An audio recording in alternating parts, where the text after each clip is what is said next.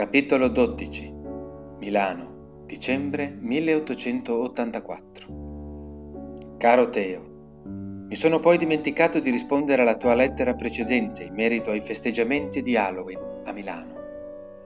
Devi sapere che qui la grande macchina della pubblicità non si ferma mai, dico mai, nemmeno quando cadono le festività più importanti, quelle sacre e comandate, Fai conto tu per una ricorrenza pagana che il Papa non vuole nemmeno riconoscere.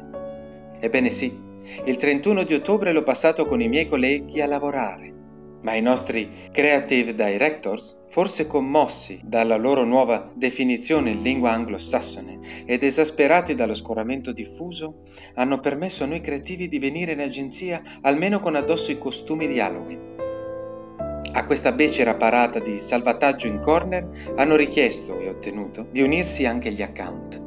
In via del tutto straordinaria, quindi, l'agenzia si è popolata per un giorno di zombie e mostri assatanati, truccati di nero. La differenza con tutti gli altri giorni dell'anno è che non ci trucchiamo. Gli account sono rimasti fedeli al loro stile. Si sono presentati tutti abbigliati da vampiri, conti Dracula, boia con tanto di mannaia legata alla cintola, Nemmeno i copywriter si sono smentiti, tutti in agenzia parati da scienziati pazzi o da Frankenstein, con i bolloni nel cervello. Gli art director invece hanno cercato l'effetto novità.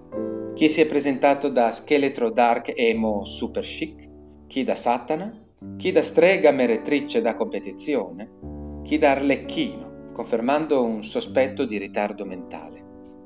Io, caro Teo, mi sono presentato vestito come tutti i giorni camicia giallo ocra, maglione nocciola, pantaloni verde bottiglia, scarponi neri. I miei direttori creativi, per ridere di me, hanno avuto il coraggio di chiedermi da cosa mi fossi mai vestito. Da genio assassino pazzoide schizofrenico imprevedibile è stata la mia risposta. Uno dei due creative directors ha seguitato a ridere sguaiatamente. Questo dimostra non solo che gli manca fantasia e intuito, ma che non distingue nemmeno le più elementari situazioni di pericolo. E sono sicuro che l'esito di quelle lastre dimostrerà che il suo braccio non si è spezzato per colpa mia, ma che era già in qualche modo compromesso dai suoi ripetute colpi alla porta in cerca di aiuto. In effetti, caro Teo, in una cosa ho sbagliato. Potevo andare al lavoro vestito da Batman. Lui, a quanto mi risulta, non ha problemi con l'affitto. Ti abbraccio forte, come un esorcista stringe il crocefisso. Vincent.